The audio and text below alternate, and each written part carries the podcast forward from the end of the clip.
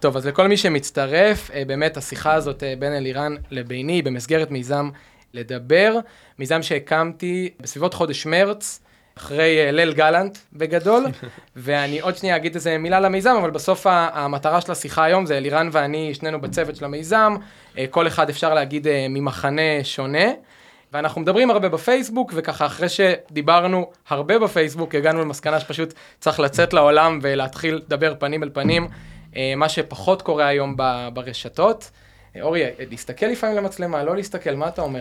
דבר עם אלירן. תן את הטיפ דבר עם המקצועי. אלירן, אוקיי. ת- גילוי תרגיש נאות, אנחנו חופשי מכירים עוד וטבעי. מלפני הפייסבוק, כן. ו- ואהבה גדולה והערכה הדדית, ו- לגמרי. וזהו, ובתקופה הזאת נראה לי שגם הכל משתגע, זאת אומרת, אנשים שגם היו חברים אחד של השני תקופה ארוכה, פתאום הכל הופך כן. להיות חשוד. ו- אנשים עוזבים קבוצות וואטסאפ, כן. ארוחות שישי, כן. הכל נהיה מאוד טעון. כן. אמ, אז, אז, אז השיחה היום היא בעצם הזדמנות שלנו ככה לאוורר את, את המחשבות שלנו על המצב אה, הנוכחי ולאן לדעתנו המדינה הולכת ו, ומה אפשר לעשות בסופו של דבר. ורגע לפני שנצלול לזה, אז אני... מה זה לדבר? מה זה כי- לדבר? כי כשהתקשרת אליי ריגשת אותי. לדבר, שיחות פתוחות בין אזרחי ישראל על המשבר בארץ.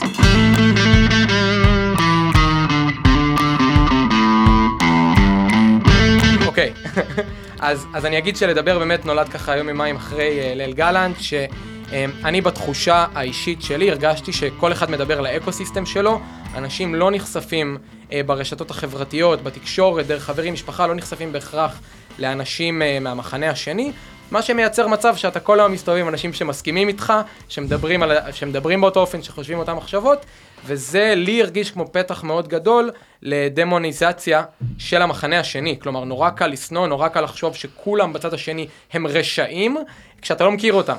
והתחושה שלי הייתה זה שזה יעשה טוב, שאנשים יוכלו קצת להבין פרספקטיבות שונות מהם. אה, זה לא אומר להנמיך להבות בהכרח, הלהבות גבוהות היום מסיבות אה, מאוד נכונות, שאנחנו בימים היסטוריים בישראל, אבל זה לא הרגיש לי שזה סותר, גם אם אתה במחאה, וגם אם אתה באמת נלחם אה, על מה שחשוב לך להילחם בתקופה הזאת. כלומר, חשוב להגיד, אנחנו לא כאן כי אין לנו דעות. אנחנו לא האמא תרזה שעומדת על הגדר וקוראת לכולם בואו תעמדו על הגדר, להפך. אה, אם, תקן אותי אם אני טועה, יש לנו דעות מאוד ברורות על המצב, ואנחנו רוצים לדבר אותם באופן אה, פתוח. מה גם שחשוב בעיניי, אה, באמת פתחת ואמרת שהתווכחנו בפייסבוק.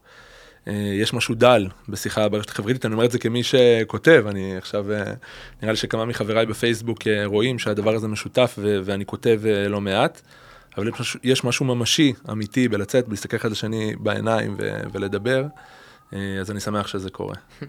ודרשת ממני לבוא לתל אביב, שזה לא משהו שקורה. זה לא פשוט. גם כן. מתוך תל אביב להגיע לפה זה לא פשוט. אמ, אז אני אגיד, ב- רק לארוז ככה בעצם את איך המיזם אה, הוקם, אז כתבתי פוסט בפייסבוק ושאלתי אנשים, אם הייתם יכולים לדבר עם מישהו מהמחנה השני, האם הייתם רוצים? ושמתי קישור כזה להרשמה, אה, מיידית הרבה מאוד אנשים נרשמו, והתחלתי ככה לתאם שיחות זום בין אנשים לפי כל מיני אה, גיל, ומאיפה הם, ומאיזה מחנה הם, וכזה.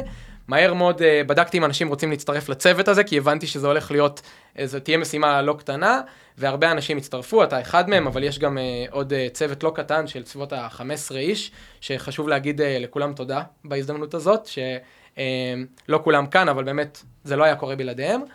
בהתנדבות ו- מלאה. מה אנשים- זה? בהתנדבות מלאה. כולם בהתנדבות מלאה, כולנו עושים את זה בזה, אה, והורים סמן לנו לקצר, אז נקצר. ובסופו של דבר, המיזם התחיל במרץ, עלו, אה, התקיימו עד היום 150 שיחות, הדברים רצים, יש הרבה שיחות, התגובות נפלאות, אני מזמין לבוא ולראות באתר שלנו, לדבר.org, ובסוף למסגרת של השיחה היום, כאן בינינו, אז אה, המצב בישראל לא קל. היה את האירועים של כיכר דיזינגוף ממש לאחרונה, למי שצופה בזה כזה בדיעבד, ואפשר להגיד שאנחנו, ה- ה- יש איזושהי תחושה של התנגשות בין מחנות שהולכת ומתקרבת. הזכרת את בן גביר, אז בן גביר מתכנן לבוא לדיזינגוף בחמישי, כאילו הדברים האלה הולכים וזה מתעצם. אתה, לי, זה, לי זה מזכיר את הטירונות, שאתה משבוע לשבוע באי ודאות. כל הזמן יש אי ודאות, כל הזמן יש, יש משהו אחר שאתה לא מבין. אה, ובאמת חשבנו שזאת תהיה הזדמנות מעולה, תודה. אה, לתרגל, לעשות את השיחה כמו שהיא בלדבר, כאן בינינו. שזה אומר בגדול, שכל אחד מאיתנו רגע יציג את עצמו בק- בקטנה, בקטנה, ואז נעבור לדבר על הטוב, על הרע, ועל מה לדעתנו החסמים אה, כדי להתקדם קדימה כחברה. כשאני אומר על הטוב, הכוונה לדבר על מה ישראל האידיאלית מבחינתנו 20, 30, 50 שנה קדימה, איך אנחנו רוצים לגדל פה ילדים ונכדים. על הרע זה ישראל הדיסטופית, מה אנחנו מפחדים שיקרה, ובסוף ברמת החסמים זה כאילו מה, מה מונע מאיתנו אה, לפרוץ קדימה את, ה, את הדבר הזה. אה, אז נראה לי נתחיל מאיזה היכרות קטנה אה, למי שלא מכיר אותנו, כי אנחנו באמת לא מוכרים. או לפחות אני, אה, צחקנו מקודם שאלירן הוא כוכב עולה. לא, לא, אנחנו... אה, אז יאללה, תספר, אה, תספר בקטנה, מאיפה אתה מגיע? אלירן אוחיון, אני מגיע היום מהכפר השיקומי עדי נגב, שנמצא ליד אופקים. אני זוכה לגור שם, וחי שם חיים משמעותיים. בעצם מקום ש... אני משתף בפייסבוק תוך כדי, כן, סליחה. אז, אז, אה, אז המקום שבו אנחנו חיים הוקם למען חבר'ה עם צרכים מיוחדים. בזמן קם שם גם אה, בית חולים שיקומי היחידי בנגב, והציעו לנו להצטרף ולגור עד שנקים אה, יישוב צמוד למקום, אז אני חלק מהגרעין של היישוב, וכרגע אני גר שם. במקור אני באר שבעי, אה, אבל, אבל זהו. אז אני, אני מגיע מעדי נגב, ליד אופקים, דרך ארוכה. בהזדמנות אחרת נדבר על תחבורה ציבורית, אורי. אז, אז אני מגיע מעדי נגב, אבל אולי יותר בקונטקסט של השיחה, אה, ככה בינינו ומשהו שחוזר על עצמו, אז אני מג... מרגיש שאני מגיע מישראל די אחרת. אה, יש שיכנו אותה ישראל השנייה, אה, זה הכינוי המתבקש, הוא לא של אב"ח, הוא, הוא קודם לאב"ח, אבישי בן חיים, למי שלא זה, אבל באמת מושג שנעשה בו שימוש משנות החמישים לדעתי, ו... ואני מגיע אולי מהמעוז של... שמשרטט את, את הדבר הזה, אז ילדות באר שבעית, משפחה מזרחית, מסורתית, ליכודית. אה, ככה זה הרקע אה, הראשוני, בית מאוד חם, אה, מאוד אוהב, גם בתור ילד וכנער לא מעט אתגרים. שהשפיעו עליי, ובסוף גם עיצבו את תפיסת העולם החברתית שלי, והשפיעו גם על הרבה מהבחירות התעסוקתיות שעשיתי ושאני עוד אעשה. אז זה דברים שהולכים איתי, ישראל הזאת. אה, וככה עברתי דרך, גם כנער הייתי נער בסיכון, נשרתי עם כמה מסגרות, ועברתי דרך ארוכה עד שהגעתי לצבא, ובצבא הבנתי שיש ישראל אחרת. בצבא, פעם ראשונה, אני הייתי במקום אחד, עכשיו במקום אחר, אז במה, זה היה מבחינתי לפחות אה, מאורע מטלטל. אה, יחד עם עוד כל מיני טלטלות שעברתי בחיים, עשיתי דרך משמעותית, אני מרגיש, ברמה האישית. אה, לא דמיינתי, אבל הפכתי עם הזמן לאיש חינוך. ניהלתי כמה מסגרות חינוכיות, אה, מכינה קדם צבאית, מסגרת לנוער בסיכון, שורות רווחה, אה, עוד בשדרה החינוכית של נוער פריפריה וכזה עשיתי הרבה דברים. אה, שני תארים באקדמיה, צוערים לשלטון המקומי, ו- וזהו, זה, זה בנוגע לזה. נראה לי שמשהו חשוב להגיד בקונטקסט של השיחה, אני אבא לשלושה ילדים. מעיין חיים הוא תכף בן חמש, אחריו שתדר מאיר, והקטנה היא עלמה, ו... ואי אפשר שלא לדבר על זה. זאת אומרת, יש משהו ב... בילדים שלי ברמה הממשית, שגורם לי לדאוג יותר, אני מקווה גם לעשות יותר. אה, אז זה מה שאני עושה. חוץ מהעיסוקים האלה, אה, אני מלמד ומרצה, אה, בעיקר על ציונות, זה מראה שעשיתי דרך. פעם צחקו על זה שלימדתי ציונות בתק"ם, בתנועה הקיבוצית, זה אירוע, כן. אז זה, זה משהו שאני עושה, מתעתד לכתוב ספר השנה. אה, ובעיקר מקווה לעשות טוב, השנה עד כמה שאני יכול, כמו כמאמר חיים גורי, לשפוך אה, כוס מים על העיר הבוערת. אז אני מקווה שנצליח ליותר מכוס מים, אבל אמרת שאלו ימים היסטוריים, אז לפחות בפרספקטיבה היסטורית אני מקווה לפחות לשפוך כוס מים. לחיים. לחיים, כפר עליך, מלא עשייה. אמ, אוקיי, מגניב, אני אגיד איזה, איזה מילה על עצמי. אמ, אז עומר ביאלר, אני בן 33 מה, מהמרכז, גר עם אה, ארוסתי פה במרכז תל אביב. אה, אני במקור מרחובות, ואני ככה, אפשר להגיד קלאסי ישראל הראשונה. רחובות זאת אמנם, אה, זה, זה לא הרצליה, אבל באתי מבית. גדרה, חדרה, אתה בפנים, גם כאילו, כן. בוא, סליחה, עדות ועניינים וזה, אתה לגמרי. נפלת נכון. לגמרי, לא מנחשים לרוב, אבל פולני שלם. אה, ככה אשכנזי, מבאמת אה, בית ככה ממעמד ביניים, אה, פלוס, ובסופו של דבר החיים אה, אה, היו בסדר. אה, מבחינתי, הגעתי מרקע של אה, באמת... אה, תמיד- היו בסדר? ת- ת- תן עדיין. עדיין, זה שלא כן? יישמע. אוקיי, אוקיי, בסדר. אמ, אבל זהו, הגעתי. הגעתי ככה מרקע של טניס תחרותי, שיחקתי כל החיים, הדרכתי אחרי הצבא, גם היום אני מדריך במשרה חלקית, וזה ככה אמ, באמת מה שהעסק המשפחתי. אמ, אמ, אני בעצמי, אתה יודע, אמרת שהכרת את, את, את ישראל האחרת בצבא, אז אני חייב להגיד, אה, גם אני באיזושהי צורה, כלומר, בבית ספר היה לנו, היה אנשים דתיים ברחובות כמובן, אבל אמ, ממש להיכנס לקשר אה, חברי עם חבר'ה דתיים, חבר'ה מהתיישבויות, עם חבר'ה מכל הארץ, גם לי זה קרה אה, פעם ראשונה בצבא באופן יותר משמעותי. אה, וזהו, אני ככה בעשור האחרון הסתובבתי בעולם החברתי בכמה תפקידים, והייתי בישראל 2050. שם הכרנו. נכון, אה, ובארגון הג'וינט, והיום אני על דרך שאפשר להגיד חצי יזמית, אני מרים את ה... מקדם את המיזם הזה של לדבר, ועוד איזושהי, אה, יש עוד, איזוש, עוד, איזושהי, עוד איזשהו מיזם שאני מקים שקורא לצידו, ומעבר לזה אני אה, באמת בעסק, אני מדריך טניס בערב ועוזר בניהול של הבית ספר ב- ביום, וזה ככה מה שקורה רוב היום. אה, אז צריך להתחיל מהתקוות שלנו למעשה. כאילו צריך זה... להתחיל בדיוק משם, אז יאללה, אז אני מעביר אליך, אז מה, מה, איך נראית ישראל האידיאלית מבחינתך, שהילדים והנכדים שלך גדלים בה? וואו. אה, שאלו אותי פעם מה החלום שלך, ו... ולא ידעתי שאני אצטרך לשתף. אמרו לכל אחד לכתוב באיזה פתק. אה, וכתבתי את, אה, זה יישמע אולי מצחיק עבור חלקנו, כתבתי את חזון ישעיהו, וכיתתו חרבותיהם לעיתים, חניתותיהם למזמרות, לא יישא גוי על גוי חרב ולא ילמדו עוד מלחמה. אה, אז אני מרגיש שאני נטוע היטב בחזון הנביאים. זה באמת החלום שלי. נראה לי הזוי אה, שאנחנו בעולם שיש בו מלחמות, בעולם שיש בו רעב, בעולם שיש בו כאב.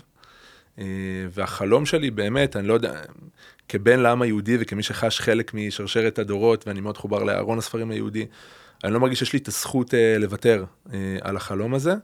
אני חושב שהוא צריך להתחיל כאן, כי מציון תצא תורה, או כמו ששר יפה אביתר בנאי, מציון תצא אהבה.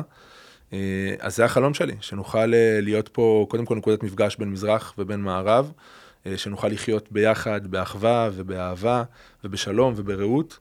אה, זה, זה מה שאני מאחל אה, לילדים שלי. אני חושב שאנחנו מסוגלים, אני חושב שיש לנו הרבה אתגרים בדרך. יכול להיות שאני אוטופי מדי, אני... כן. אין, אין, לי, אין לי ברירה, אתה יודע, אני מלמד ציונות ואני איש חינוך בשנים האחרונות, ואני אוהב לקרוא ואני... יש לא מעט אנשים שאומרים שאני שייך אל העבר קצת, אז, אז אה, לא יודע, זה משהו כזה. כן. אני אולי רומנטיקן חסר תקנה בהיבט הזה, אבל לשם אני באמת שואף. אתה יודע, אבל ה- כאילו, קודם כל זה נשמע, אתה יודע, אני חותם על זה. הדרך, הדרך היא... לגמרי, כאילו, אני, אני עוד שנייה אגיד קצת איך אני רואה את הזה, אבל אני חושב שהרבה פעמים שומעים היום את ה... הרבה פוליטיקאים, אני חושב, הרבה אנשים אומרים, אנחנו מסכימים על 80% מהדברים, אז למה שלא נסתדר?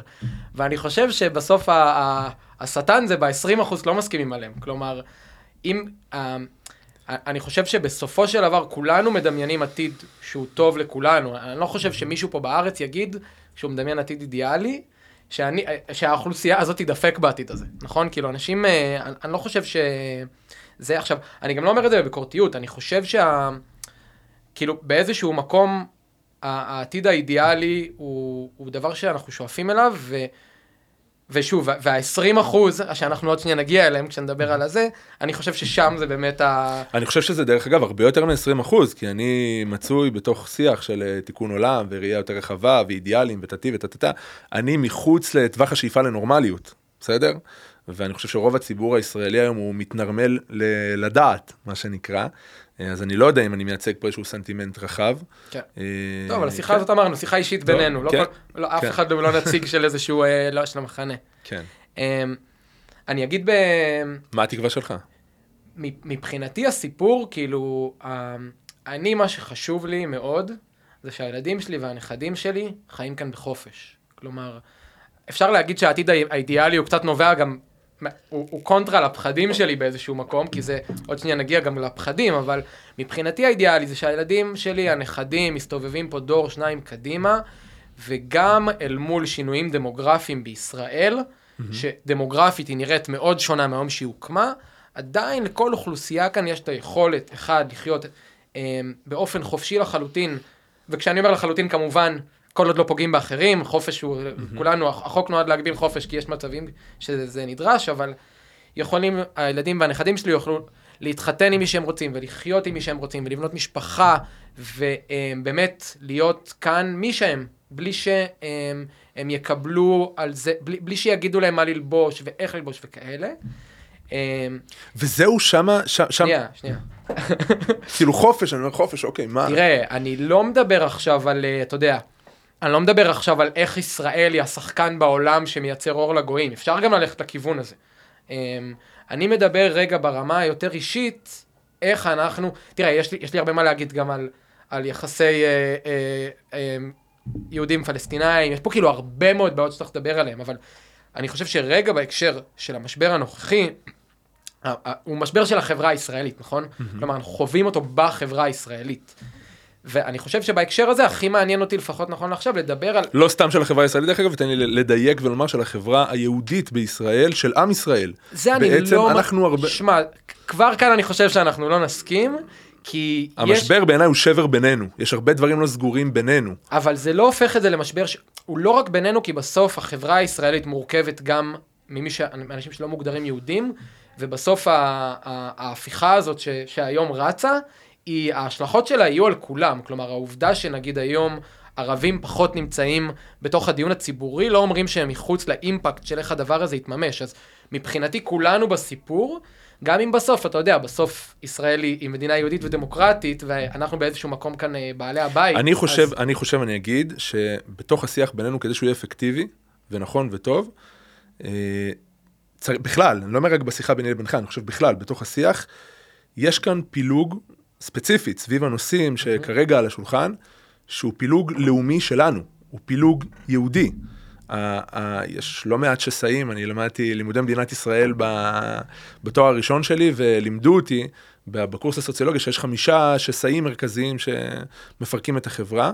אז יש את השסע הזה היהודי, או היהודי-ישראלי, אם mm-hmm. תקרא לו, יש, יש לזה הרבה, ישראל ראשונה, ישראל שנייה, הזכרתם פה בהתחלה, ובאמת, הדברים האלה הם כאלה, אני חושב שזה סיפור שלנו, ואם נשמור את זה בגזרה שלנו, זה עניין אחד, זה לא שאין לנו אתגרים עם האזרחים הערבים, תושבי מדינת ישראל, ברור שיש אתגרים, פשוט חושב שזה אתגרים מסוג אחר, ואני לא יודע מה הם היו חושבים על החופש שאתה מייחל לו. תראה, אני, אני באיזשהו מקום מסכים איתך שהריב היום הוא בין האוכלוסייה היהודית בישראל. אתה יודע, זה כמו ששאולי אמר, אנחנו, תנו לנו לעשות את זה עם עצמנו, כן, ואתם תהיו אתם תשבו בצד. אתם, כן. תהיו מול המנצח. כן. כן, אז מצד אחד זה כאילו נכון, אבל בסופו של דבר, אתה יודע, אי, אי אפשר להתעלם מהסיפור הזה, כי בסוף, אתה יודע, כש, כשהיום כשאתה שומע, אתה רואה את החיכוכים ברשתות בין אנשים, mm-hmm. על מה החיכוכים? בין היתר, על מה, מה הסקופ, מה, מה כן. המרחב של החברה הישראלית, כי יש אנשים ששומעים אה, מדינת כל אזרחיה, ואתה יודע, הם מחסירים פעימה, מה זאת אומרת? ויש אנשים שנדהמים מזה ש, ש, שמדינת כל אזרחיה זה איזשהו טאבו. כי בסוף מה ההפך מזה? אז אני לא חושב שאפשר להתעלם מזה, גם אם, גם אם בסופו של דבר הם, האוכלוסייה הערבית היא לא, מס, היא לא קול מספיק בולט באירוע הזה, ואנחנו, כאילו, אני ברמה האישית לא יודע אפילו מספיק איפה הם עומדים, כן? אבל אני לא חושב שאפשר להתעלם מהנוכחות שלהם בחברה הישראלית בהקשר הזה. גם אם הריב עכשיו הוא, הוא בתוך האוכלוסייה אני אחזור על התקווה שלך, ברשותך. אני לא חושב שאפשר לכפות משהו על מישהו. אני לא מאמין בכפייה. מצד שני, אה, עולם כל כך חופשי, כמו שאתה מתאר אותו, אה, הוא בעיניי עולם נטול משמעות. הוא עולם שהולך אל משבר זהות. הוא כבר עולם שמצוי במשבר זהות. אני יותר אוהב את המילה חירות ולא חופש. אני חושב שבחירות יש גם משמעות, בחירות יש גם עצמיות. אה, אני אזכיר פה את הרב קוק, האבא, שהנאמן לעצמיותו בן חורינו. יש, אני, אני, אני שותף לשאיפה לחירות. השאיפה לחופש, חופש מוחלט, להיות כל מה תעשה לי שבא את לנו, ההבדלה, מה ההבדל היא בין חופש טיפה, לחירות? החופש הוא? פשוט, אה, בוא ניקח אולי את ה... נחזור רגע אל הסיפור אה, הלאומי שלנו. אם אני יוצא ממצרים ואני כבר לא בבית עבדים ואף אחד לא אומר לי מתי לקום ו- ומה לעשות וכמה לבנים להרים היום, אז זהו, אז אני בחופש. בלב מדבר, אני בחופש. אני אעשה מה שאני רוצה. אני חושב שהחירות היא גם אה, לגלות ולהיות מי שאתה באמת. היא, היא כן אה, שאדם נושא איזשהו מצפן, שיש לו איזה ארץ שלעברה הוא הולך, שיש לו איזושהי תפיסת עולם שאותה הוא רוצה לקדם ולממש, יש איזשהו תיקון שהוא רוצה לעשות, וזה אני חושב נותן אה, נופח אחר לחיים. אה, ואני אני שמח דווקא שאמרת את זה, עומר, כי הרבה פעמים כשאני מדבר, אה, אתה הכי היקר, ואני מצוי בשיח עם... אה, אני מחוץ לתיבת התעודה, ככה בתחושה שלי. אני פוגש הרבה אנשים אחרים, והשאיפה הזאת לחופש, אני רואה שהיא חוזרת על עצמה. ברור לי שזאת גם ריאקציה לפחד, אה, מאוד ברור שיש, שמישהו ייקח מאיתנו את החופש הזה. אנחנו רואים את זה חוזר בהרבה מקומות, אבל אני חושב ששווה לנו גם לדבר על כאילו, מה נהיה מאיתנו? בתוך החופש הזה יש משמעות, בתוך החופש הזה יש לנו זהות, בתוך החופש הזה מי אנחנו? באמת אנחנו, אני עובד עם, עם נוער. אה, אני שואל היום נערים, חבר'ה בוגרים שעוד רגע מתגייסים לצבא, מי אתם? מי את? מי אתה? הם לא יודעים לתת תשובה. שם, שם משפחה, גיל, מקום מגורים, זהו. כן. הם נטולים כל הקשר רחב יותר, ולי זה כואב. אני, אני- מרגיש אני- גם שזה שבר לאומי שלנו ש... שאני חי אותו. אני חושב על ש... קודם כל, אני, אני מזדהה עם חלק מהדברים שאתה אומר, כי כשאני אומר חירות, ואין אין לי בעיה להגיד חירות במקום חופש, כשאני אומר חירות, אני לא מתכוון, אני לא מדבר על אה, חירות מערכים, אני לא מדבר על חירות ממסגרות, כלומר, אתה יודע, האדם במדבר זה לא ה... אמ, זה לא, זה, זה לא מה שאני מדבר עליו, כן? ברור לי שיש צורך בחינוך, זה צורך ש... או שהמדינה, הרי הורים מחנכים ילדים, והמדינה, דרך מערכת החינוך, מחנכת ילדים. כשאנשים אומרים חינוך, אני לא חושב שהם מדברים על, אתה יודע, להתחיל לוח ריק, ולהתהלך בעולם, לגלות ברחובות מי אתה. כאילו, אבל פה אורי מסמן לנו, אז בוא ניתן בשר. לך יש לא, אני חושב שהוא סימן לי להתקרב למיקרופון, או מעבר לזה. גם נכון. אבל נכון. אפשר גם זה. אבל אני אז צודק? אני אדייק, אני אדייק. תראה, מה שאני אומר זה דבר אחר. כשאני אומר חירות, אני לא מתכוון עכשיו לזה שכל אחד יזה. אני מדבר על חירות שלאף אחד אין זכות לקחת, להגיד לאנשים מה לעשות, קודם לא- הם לא פוגעים באחרים. כלומר, מבחינתי, המילה להיות ליברלי, מבחינתי זה זה. כלומר, זאת ההבנה שבן אדם לא יכול לקחת חירויות מאנשים אחרים כל עוד הם לא פגעו באף אחד. וזה העתיד שבסוף מפחדים ממנו, כי אתה יודע, יש אנשים ש... ש... אז, אז רגע, אני רוצה לשקף רגע משהו שכן, שנייה מתיישב לי תוך כדי השיחה בינינו. בסוף אני לא באמת מאמין שבטח שלא, בטח לא במדינת ישראל, אנחנו לא נולדים לתוך חופש מוחלט. אתה שירתת בצבא, ו, ובצבא אתה לא היית חלק ממערכת אני לא חופשית. מדבר אבל על החופש הזה, זה אז- לא החופש שאני מדבר אז- עליו. אבל אתה אומר, כל אחד יעשה כאילו אז שנייה, אז, כראות עיניו. אז תן, לי, תן לי רגע להסביר מה אני מתכוון. ואני אגיד רגע משהו, אני מבחינתי יש לנו משימה לתקן עולם, חברת מופת, טה-טה-טה, כל המילים הגדולות האלה. ברגע שאתה שותף לקהילת משימה, אז uh, מרחב החופש מצטמצם, כי יש משהו שצריך להשיג. יש איזושהי מציאות שאליה אנחנו חותרים, ופה, ופה אני מרגיש שכן דווקא יש פער. אז, אז, אני, אז אני אגיד לך שני דברים על זה. אחד, גם קהילת משימה, כאילו אם אתה אומר לחברה הישראלית הציונית יש אה, משימה, זה דבר שאנשים יכולים לבחור לא, להתחבא, לא להיכנס אליו. והרוב בוחרים לא להיכנס אליו, כן, מימין ומשמאל, כלומר, גם פה חילונים. חשוב לה, להבין את זה, אבל בסופו של דבר, אתה יודע, כשאני מדבר על חירות ועל על, על, ה- על הפחדים של איך העתיד ייראה אם ייקחו לנו חירויות, אני מדבר על דברים קונקרטיים שרוצים לקחת מאנשים. עכשיו, כולנו מכירים את הדוגמאות. כמו על- מה? אז יש לבוש צנוע, שרוצים להגיד לך מה ללבוש. מי אמר לך שהוא רוצה להגיד לך איך להתלבש? יפה, אז תראה, יש לי, חבר אמר לי, מי שמפחד אתה מהדברים באמת האלה, מדמיין יום שבתל אביב, כן. אנחנו כאן יושבים מעל כיכר אה, קפלן, ו... שמע, ו- היום אתה לא מה- רחוק, מדברים עכשיו על, על, על ההפרדה במרחב הציבורי, נכון? הפרדה מה זה במרחב- מדברים? יש תפילה מסורתית, אלפי שנים יהודים מתפללים בהפרדה. אף אחד לא המציא את התפילות בהפרדה, אבל יש ערב יום כנ- הכיפור, יש בתי הכיפורים, כנסת לקיים אותם. תשפ"ד. יש בתי כנסת, יש בתל אביב אתה- 500 קו- בתי כנסת קודם כל- עם הפרדה. השאלה למה הש- המרחב לא, הציבורי צריך השאלה- להיות... השאלה היא אחרת. השאלה היא למה בשנה שעברה, יום הכיפורים, תשפ"ג, עיריית תל אביב שיתפה בשמחה וברננה את התפילה מכיכר דיזינגוף, ואמרה, תראו איזה יופי, זה לא התור, ל... אני לא זוכר לאן, והשנה... עברו הרבה מים בנהר, אהה. ופתאום הדבר הזה הוא פחד אלוהים. אז אני, כי- אז כי- אני אגיד לך למה, שנייה. כי גם שאל- לומר, שאלת, יש... אני אגיד לך למה. כי החוזה החברתי נשבר. היה קונצנזוס, היה סטטוס קוו במדינה של היחסים בין דתיים, חילונים, כולם, וגם איך מתנהלים במרחב הציבורי, והקונצנזוס הזה יצר כבוד מסוים. היה את מגילת העצמאות, היה את צה"ל, היה- היה מלא פרות קדושות ש- היה שהלגיטימציה נתנה היה לנו. פה מגילת עצמאות? זה מסמך ש... אלירן, אבל אי אפשר... הוא היה תלוי על הקיר שמע, בכיתות, אף אחד מאיתנו לא העמיק בו בכלל, אני אני אני חי שעברה- אותו, אבל כאילו... אחי, אני שנה שעברה, לא הפריע לי, לא ידעתי אפילו שיש תפילה בדיזנגוף בהפרדה. למה? כי זה לא עניין אותי, כי מבחינתי, זה היה במסגרת הדברים ולמה זה מעניין אותך שפשוט עכשיו? קורים. עכשיו זה מעניין אותי, כי עכשיו אנחנו על מלחמה על הזכויות שלנו לעתיד, כי יש כאן ממשלה שבאה ואומרת, אני רוצה לשנות את המבנה הדמוקרטי. אני רוצה לייצר מצב שאין הגבלות על הקואליציה על ידי... מה שעושים בבית משפט, כל הרפורמה, כל ההפיכה שעושים, וזה מייצר מצב, אתה יודע, שאתה מסתכל, בסוף לא צריך לא, הרבה דברים, אני- שנייה, לא צריך הרבה דברים כדי באמת לפחד, לדעתי. אתה צריך לראות מה רוצים לעשות למבנה הדמוקרטי ושלא יהיה פיקוח, ואתה צריך לראות את הדמויות המובילות היום במחנה הימין, ומה שהם אומרים. אני לוקח אנשים במילה שלהם, כשבן אדם אומר שהוא רוצה לייצר הפרדה במרחב הציבורי, ואני רואה את הכוחות העולים, ואני חושב 30 שנה קדימה, לא יהיה פיקוח על, על, על, על, על הממשלה והכנסת. הממשלה והכנסת תגדל עם עוד ועוד דמויות כאלה שרוצות לקחת חירויות, כי הדמוגרפיה מביאה אותם, והפופוליזם מהרשתות החברתיות עולה. אתה יודע, אני מנסה לדמיין תרחיש שבו אנחנו לא, כאילו, איך נראה התרחיש שאנחנו לא מדינת הלכה עוד 30 שנה? אז בוא נשאל את השאלה אולי מזווית אחרת.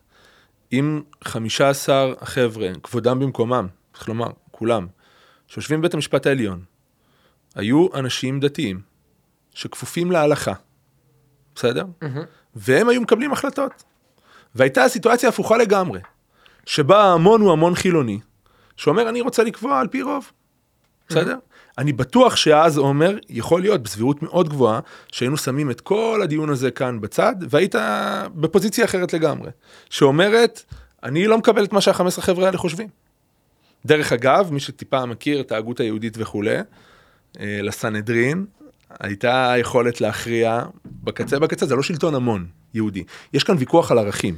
יה- יש כאן ויכוח על ערכים, ואני אצטט את uh, כבוד נשיא בית המשפט העליון לשעבר אהרן ברק, שנמצא במוקד בשנה האחרונה, ומי שטיפה יותר מצוי בשיח, אז בכלל, אז הוא אומר שהמבחן האמיתי, יש ציטוט כזה, אפשר, אני יכול לשלוף אותו ברגע ולהביא אותו, יש את, מבחן, את המבחן של ישראל הנאורה, שבה הדברים עוברים. ויש פריזמה מסוימת שדרכה בוחנים את הדברים. עכשיו, אפשר להסכים עם אהרן ברק, אתה יכול לחלוק איתו את אותו סט ערכים, אפשר לחלוק עליו. לי ברור שאנחנו כעם חיים כאן ביחד, ואיכשהו נצטרך למצוא את האמצע. דיברת עכשיו, פתחתם פה על התפילה בערב יום הכיפורים. אתמול ראיתי שעשו סקר, כאן 11, עשה סקר. כמה אנשים בציבור בישראל חושבים שיש לאסור על תפילות בהפרדה? התשובה היא 34 אחוזים, שליש. זאת אומרת שיש שני שליש שנותנים תוקף לתפילות בהפרדה. אני חושב שזה מסוכן, בלי שום קשר למה שאני... לדיון המשפטי. זה מסוכן שבית המשפט העליון כל כך מנותק מהלך הרוח והלך המחשבה של שני שליש מהעם. הדבר הזה מעמיד אותנו בסכנה קיומית, וזה לא משנה מה אנחנו חושבים. זה לא משנה. כמו שאני חושב, עומר, ואני יכול להגיד את זה פה בנשימה אחת, שלהעביר את החקיקה המשפטית כהווייתה, כשיש ציבור כל כך גדול שמתנגד לה, גם אני חולק איתכם חדר כאן כרגע, גם זה אני חושב שזה מסוכן. מאוד. אני מאמין, בכל ליבי. אם אתה רוצה להגיע מהר, תלך לבד. אתה רוצה להגיע רחוק, צריך ללכת ביחד. אנחנו כבר יותר מדי שנים מנסים ללכת לבד. פעם אחרי פעם, אנחנו תופסים את המושכות, אחרינו המבול. הכל עכשיו, שלום עכשיו, התיישבות עכשיו, חלוקה עכשיו, גירוש עכשיו, רפורמה עכשיו, הכל עכשיו. אני לא מאמין בזה. זה השאיר חברה פצועה, שסועה, מפורקת. נגיע אל תוך המציאות שלנו עצמה, אז מה עושים כדי שאנשים ירגישו פה חלק באמת? כן. תראה, ו- ה- ואני באמת חושב ואומר שאנשים חולקים עולם ערכי שונה. הרבה פעמים לא שונה באופן מהותי ולא כל כך כמו שנראה לעין, אבל יש כאן מחלוקת ערכית, ואני חושב שהיא בליבה. לא השיטה, כל הדיבורים האלה, כן, זה, נו, שנינו קראנו את הפדרליסט ועסוקים במה תעשה שיטה, ואתה בתקופה האחרונה עוד יותר ממני. נו, בסדר, כן. אני- אבל מה? תראה, אה, אני, אני אגיד לך, אני אחזור ל- למה שאמרת שם, על, על אם בית משפט היה, אה, אם הכנסת והממשלה הייתה חילונית ובית משפט היה... אה, והיו תקופות כאלה. סבבה. אז אני אגיד לך משהו.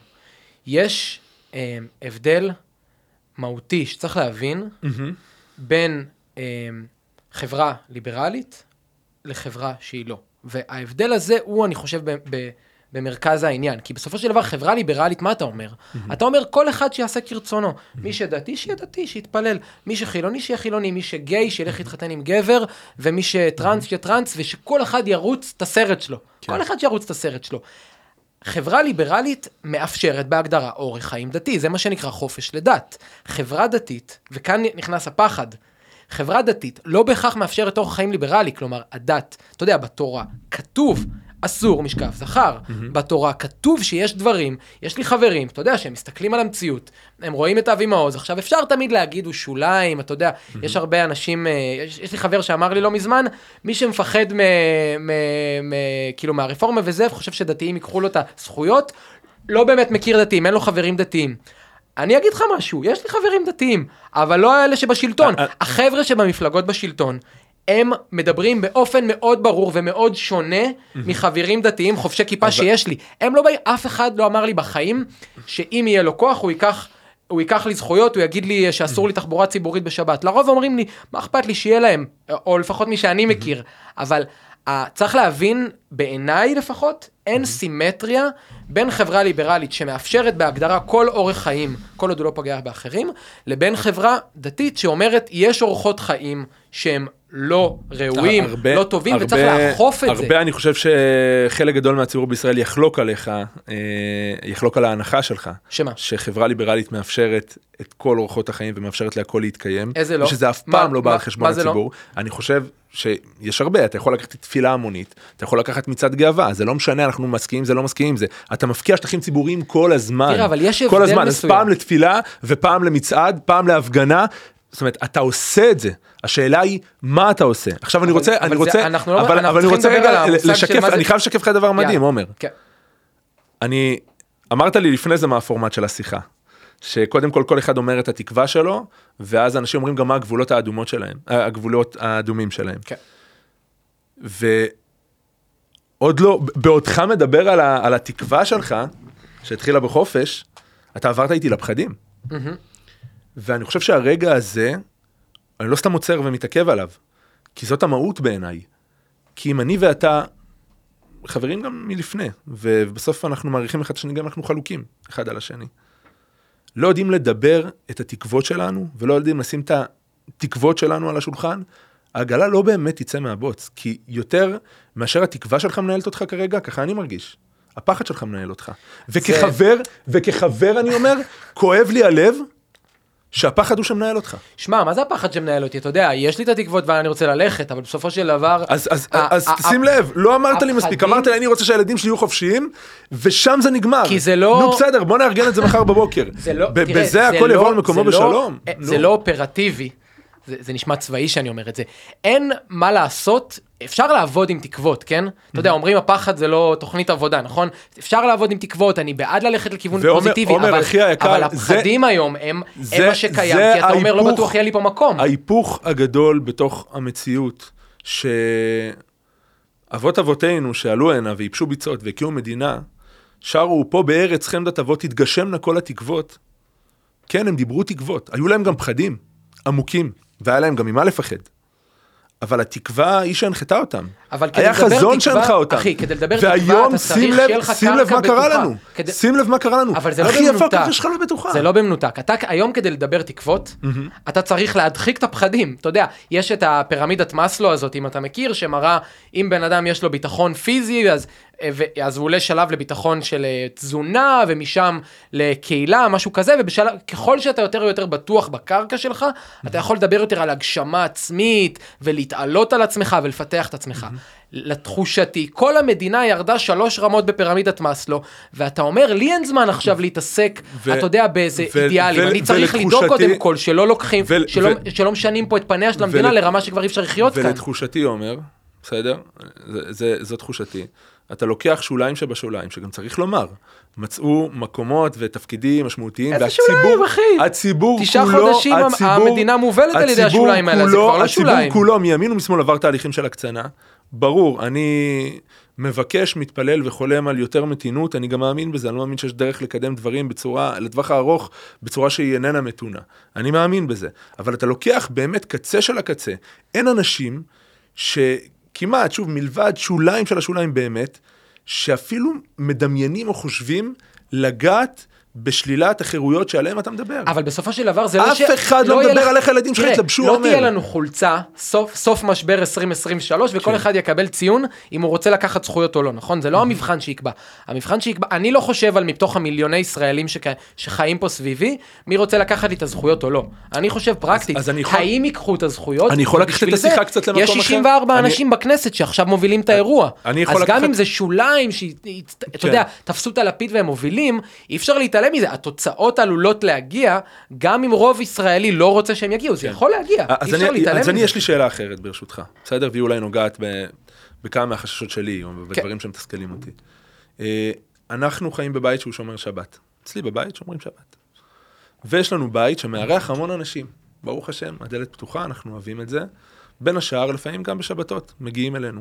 לעולם לא אמרתי לאף אחד, לאף אחד, תשאיר את הטלפון שלך מחוץ לבית שלי כשאתה מגיע אליי, תתלבש בצורה מסוימת כשאתה מגיע אליי, תעשה X, תעשה Y, זה אף פעם לא היה שם. אבל שמתי לב, אומר, שמכל האנשים שהגיעו אלינו, נראה לי שכולם שמו את הטלפון על שקט, אולי השאירו אותו ברכב.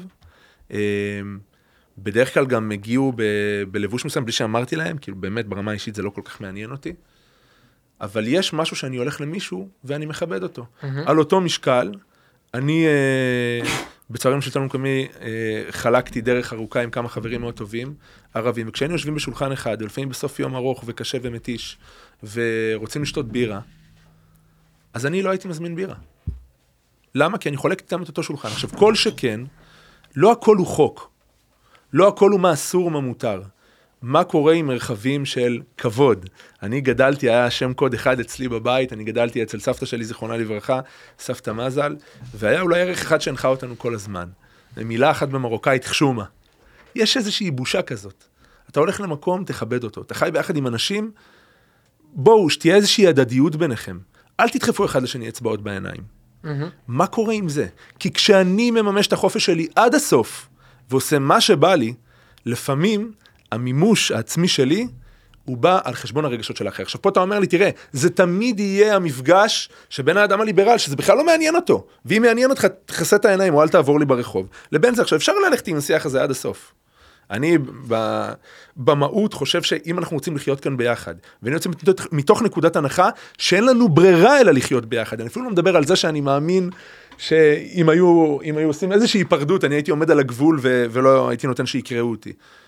אבל אנחנו חייבים לחיות כאן ביחד, אם אנחנו רוצים לחיות. אם חפצי חיים אנחנו צריכים לחיות ביחד. אם אנחנו רוצים לחיות ביחד, אנחנו נצטרך להיות במרחבים של פשרה. ובמקום לומר, אומר, על מה אנחנו לא מוכנים לוותר, אני אשאל אותך שאלה אחרת. על מה אתה מוכן לוותר? אז תראה, אני אגיד לך קודם כל, לפ- לפני מה שאני מוכן לוותר, חשוב להגיד, אני מסכים איתך שאנחנו צריכים, ש- אני לא רואה פה דרך להיפרד. זה לא, זה, זה גם לא ריאלי וגם, אתה יודע, מהותית. אני, אני אז- רואה בזה אז- כפתרון שהוא לוזרי. אז, אז, כאילו, לא, זה לא אז לא נפרדים, הסיפור. איך חיים ביחד? יפה. זה הסיפור. אז מבחינתי, הדרך היחידה שאני רואה לפחות לחיות ביחד, זה במה שנקרא, ל- ל- במדינה ליברלית. עכשיו, מה זה אומר ליברלי? אני חושב שאנחנו צריכים... מי- ל- שנייה, אני, אנחנו צריכים ל- ל- להסכים, או לפחות לדבר, על מה זה בסוף אומר. כי כשאתה נותן את הדוגמה של, הנה, מצעד גאווה עובר פה, פוגע באנשים מסוימים, נכון? אתה אומר, ותפילה במרחב הציבורי, בהפרדה, קורית פה ופוגעת באנשים מסוימים. אז כאילו, זה, זה על פניו נראה כמו שתי דוגמאות סימטריות של שימוש במרחב הציבורי, בדרכים שפה לא מתאימות לאוכלוסייה אחת, פה לא מתאים לאוכלוסייה אחרת, אבל צריך להבין שני דברים על הדבר הזה, ואני חושב שזה משהו ש, שהוא לא עובר מספיק בשיח היום. יש הבדל גדול בין אדם שבחר לקחת על עצמו מגבלות, כמו נגיד, אני לא רוצה. להתפלל על נשים. כן, כן. Uh, וזה אחלה אגב, אני נגיד, uh, אני נגיד uh, צמחוני. Uh, יותר נכון צמחו דג, אבל לא קריטי. Uh, אני לקחתי לעצמי הגבלות, אני לא אוכל בשר. אני לא מצפה מאנשים, אני לא מצפה שכל מקום שאני דורך בו, שיכבדו את זה, שיעשו דברים עבורי. עכשיו אבל אם הייתי מארח אותך בבית שלי לשבת, אני מבטיח לך משהו, עומר. כמובן. הייתה מחכה לך ארוחה צמחודגית. יאללה, בסדר? זה יאללה. מה שהיה מחכה לך. אם הייתי עם עם ענבל זה היה צריך להיות טבעוני, אני רק אומר... אז זה היה טבעוני. ועדיין. זה היה אה, טבעוני. חשוב להבין, יש הבדל בין הדבר הזה לבין... אה, אז מה בינינו, עומר? שנייה, מה שנייה. בינינו? שנייה, אני מנסה להעביר... כי הדוגמה הזאת- אני כי הדוגמה הזאת דווקא דוגמה להתעכב. עליה. אני מנסה להעביר נקודה כי זו דוגמה חשובה. יש הבדל בין הדברים האלה. בסופו של דבר, כשאתה אומר, אני רוצה להתפלל בהפרדה, הדבר הזה, הוא בעצם אומר, אני לקחתי על עצמי מגבלות, אני רוצה שיעצבו את המשרד, את המשרד, את המרחב המרחב הציבורי לפי ההגבלות שחשובות לי. למה? כי האוכלוסייה שלי מספיק גדולה, כי זאת מדינה יהודית. כשאתה, כשאתה, כשאתה עורך הזה- מצעד או הפגנה, אתה לא מכיל הגבלות על, ה, על הציבור זה הגבלות כולו? נקודתיות של תנועה. מה זה נקודתיות? זה נקודתי של מה, תנועה. אז מה ההגבלה בן אדם? עכשיו, הוא אחי, נולד... אני חושב שלסגור ציר מרכזי בתל אביב, זה הרבה יותר משמעותי מלהתפלל בכיכר דיזינגוף ביום זה- כיפור. אבל זה קורה, יום שבו אבל זה קורה, לכל ה... אבל זה יותר קורה יום. בשנה לאוכלוסייה שאסור לה להתחתן פה, זו אוכלוסייה שלא בחרה להיות גיי, זה לא הגבלה שמישהו לקח על עצמו, אתה נולד גיי, אתה יודע, כאילו זה לא... לא, אני לא איזה- דיברתי על איך נולדת, דיברתי על מה קורה במרחב הציבורי. אז- בסוף הדיון, ונראה לי שזו דווקא הנחת אה, מוצא שהיא היא- היא די רווחת, הוויכוח הגדול הוא הוויכוח על המרחב הציבורי בישראל. הוויכוח הגדול הוא על הערכים שמנחים אותנו בקבלת החלטות. הוויכוח הגדול הוא סביב חזונות מתנגשים. לא נראה לי שמישהו חושב שזה בכלל אפשרי לייצר פה מציאות שמישהו נכנס אליך לבית, שכל אחד יעשה מה שהוא רוצה בבית. עכשיו כן, פה יש פה מרחב ציבורי. מי חולק את המרחב הציבורי הזה? ופה אני חושב שכן יש הבדל. כי ברשות המאזינים אני אגיד, אני זוכר את הספוקן וורד שלך על אה, אני אזרח העולם. כן, זה נכון, זה תתן איזה... שלא ייכנסו לי לפייסבוק. שלא ייכנסו לך לפייסבוק. אני אזרח העולם, כן. עכשיו, אני מרגיש שאפרופו מה מייחד אולי את... אה, קל אולי לפעמים להסתכל על ישראל השנייה ולהגיד, יש כאן אה, ציבור של בבונים או לא יודע מה. אני חושב שמה שמייחד את הציבור הזה זה מעגלים של שייכות חזקה, של מחויבות חזקה, או שכמו שפרופסור מאיר בוזגלו במסה שלו על המסורתי אומר, של נאמנות. זאת אומרת, אני אגיד לך דבר שהוא יהיה לך קשה לשמוע, אבל אני מחויב אליך, עומר. כאח שלי, אני תופס, יש בינינו יחסי אחווה, כבן לעם שלי, אני מחויב אליך ראשית כל, לפני שאני מחויב לכל אדם אחר בעולם. זה לא אומר שלא אכפת לי מבני אדם אחרים בעולם. לא, אני ואשתי גרים בעדי נגב, מאמצים את מחלקת סיעודי מורכב, ורוב הילדים שאנחנו מנקים להם את הרוק ומוציאים אותם לגן שעשועים, הם לא יהודים. ואני עושה את זה בלב שלם, נפש חפצה, אהבה גדולה. אהבה גדולה, מוחמד, אג'אר, ריטל, טלי, מי שלא תרצה, כל הילדים האלה, כמו ילדיי, והילדים שמשחקים איתה, ואנחנו חיים איתם, בפועל. עדיין, יש בינינו יחסי ערבות שאני לא יכול לבטל אותם. הם עדיין נמצאים בתוך המרחב. עכשיו, ברגע שאני לא רק פרט אוטונומי, כי בסוף זה הולך לשם. אני ליברלי, אני אינדיבידואל, אני פרט אוטונומי, אף אחד לא ייכנס לי לתוך האוטונומיה הזאת שנקראת אני, אני רוצה, אני יכול, אני שואף, אני אגיע, אני, אני, אני, אני, אני. אצלי המילה אנחנו, היא קודמת לאני. אני מוכן לעשות ויתורים בשביל שהאנחנו הזה יתקיים. אני מאמין שגם רוב הציבור המסורתי, דתי, עושה ומוכן לעשות עוד ויתורים כדי שהביחד הזה יתקיים. כי הביחד שלנו הוא יותר חשוב מהחופש שלנו, מהמימוש הפרטי האישי שלנו וכולי וכולי. זו תפיסת עולמי. אתה יכול להרגיש שהביחד הזה חונק אותך. הביחד הזה מגביל אותך. פה אנחנו נכנסים לבעיה. כי מה בינינו? אז מה תראה, בינינו? ה- כי אם אכפת לנו אחד מהשני, אם אתה היית מגיע אליי לארוחת שבת, ולכבוד ענבר, אנחנו היינו מכינים ארוחה טבעונית, עם למד. אמרתי ענבר, כן. לכבוד ענבר אנחנו היינו מכינים ארוחה טבעונית, בשמחה, באמת, כדי שתרגישו בנוח. אז למה שכולנו לא נהיה בפרקטיקה הזאת, לא נהיה במה שאני מכנה אותו יחסי אחווה? אני אני אגיד לך איך אני רואה את זה. בסופו של דבר אני מבין אותך, אתה יודע גם, כאילו זאת, באיזשהו מקום, התפיסת עולם, התפיסת עולם שלי היא כזאת שאני אני בסופו של דבר בן אדם שמכבד את מי שסביבו. הייתי בצבא חבר'ה בצוות, חבר'ה דתיים, ולאורך החיים זה משהו ש, ש, שתמיד היה שם. אבל צריך להבין, שוב, אני חוזר לנקודה, זה, זה לא שיש לי רצון לא לכבד, זה לא זה. אני אכפת לי שאנשים מתפללים ברחוב, זה, זה לא הסיפור, אבל צריך להבין כאן, יש כאן אסימטריה בין ציבור שהרגשות שלו נפגעים כי הוא לוקח על עצמו הגבלות, לבין ציבור שלא לוקח על עצמו הגבלות, והוא אבל- זה שצריך לכבד. עכשיו, שנייה, אבל שנייה. ההגבלות שלו מופרות, גם אם- שנייה. גם אם הוא לא. אבל, אבל זה לא נכון, כי בסופו של דבר, אין בעיה לק... לכבד הגבלות של ציבור דתי. זה לא שזה בעיה. הבעיה זה שההגבלות האלה נהפכות, לכבד אותן נהיה בחוק. אני לא באמת, אתה יודע, אני לא הולך אוכל בגט למישהו מול העיניים בפסח. כשהעבירו את חוק החמץ, זה מה שבא לי לעשות. אתם תגידו לי מה לאכול למה, בפסח? למה? בבתי... קודם למה? כל, אני, אני מסכים איתך, כי זה- זה אני, אני, טפטוף, אני רגע, זה אני מסכים גוונים. איתך שחוק החמץ הוא טעות. אחי, זה סבבה, בוא, גוונים, נקודה, יש 50 נקודה, גוונים. הנחת, הנחת מוצא, אתה- חוק החמץ הוא טעות, לא צריך לחוקק את זה בחוק. אז- כמו שאני חושב שאם יגידו שברית המילה היא חוק, הרבה אנשים יפסיקו לעשות אז זה ברית מילה. הסיפור, אחי, יש גוונים של מדינת? הלכה. אבל אני שואל אותך, זה, למה? יש לזה גוונים? ואנחנו עכשיו בגוון 4. אבל מתחילים אומר, מחוק למה. אחי, למה כשאתה שומע על חוק החמץ, גם אם אתה לא מסכים איתו ואני לא מסכים איתו, מה שבא לך לעשות זה לאכול חמץ חמץ בפסח? למה? למה? כי אני מסתכל על איך ישראל הולכת קדימה. אתה יודע, דמוקרטיה, דמוקרטיה זה לא תחרות מי מביא יותר ילדים. אם דמוקרטיה, שנייה, שנייה. אם דמוקרטיה היא רק תחרות של מי מביא יותר ילדים, אז אתה יודע, אתה מסתכל על איך המגמות הדמוגרפיות נראות, ואתה אומר, סבבה, עוד מאה שנה ישראל היא מדינת הלכה. עכשיו שנייה, אני מסכים איתך. אני אומר דבר אחר. אי אפשר שרוב יכריע, אבל המיעוט, המיעוט שכן מכריע, דרך אגב, דמוקרטיה זה לא שיטה שאני ואתה יודעים ששולטת בכתר, וכל שיטת ממשל שהייתה בהיסטוריה האנושית, קמה, נפלה, והיו גם מחזור של כל מיני דגמים הרבה פעמים. זה קרה, בדרך כלל זה 300-400 שנה, וצריך לומר כאן משהו.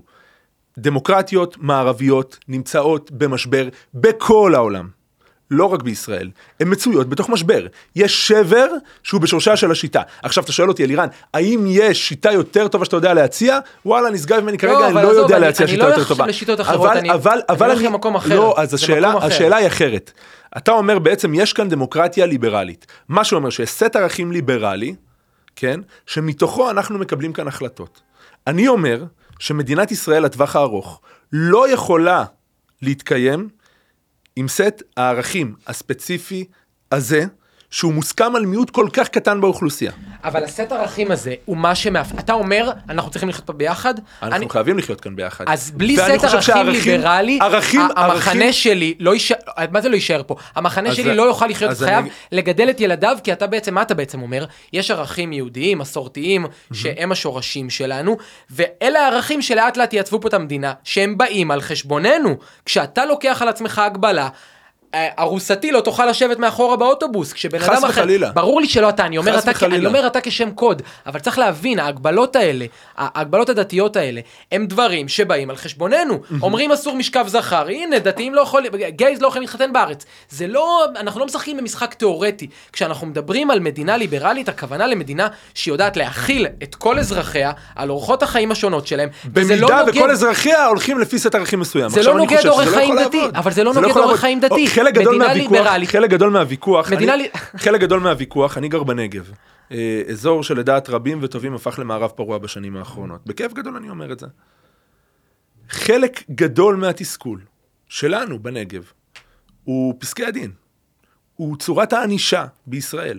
אבל זה, לא, חלק- אבל זה לא צורת, שנייה. זה לא צורת ענישה שהיא ליברלית במהותה. לא, זה שופטים שאפשר לא להסכים עם הזה שלהם, אבל זה הרבה- לא אומר... הרבה, הרבה פעמים. עכשיו, יש דברים שהם כן ליברליים במהותם. כי זאת אומרת, כשיש לך את הנחת המוצא, שיש זכויות טבעיות שהולכות ומתרחבות, כן? כי, כי גם אנחנו רואים לפי פסיקת בג"ץ, אה, הסט הזכויות הטבעיות הולך ומתרחב.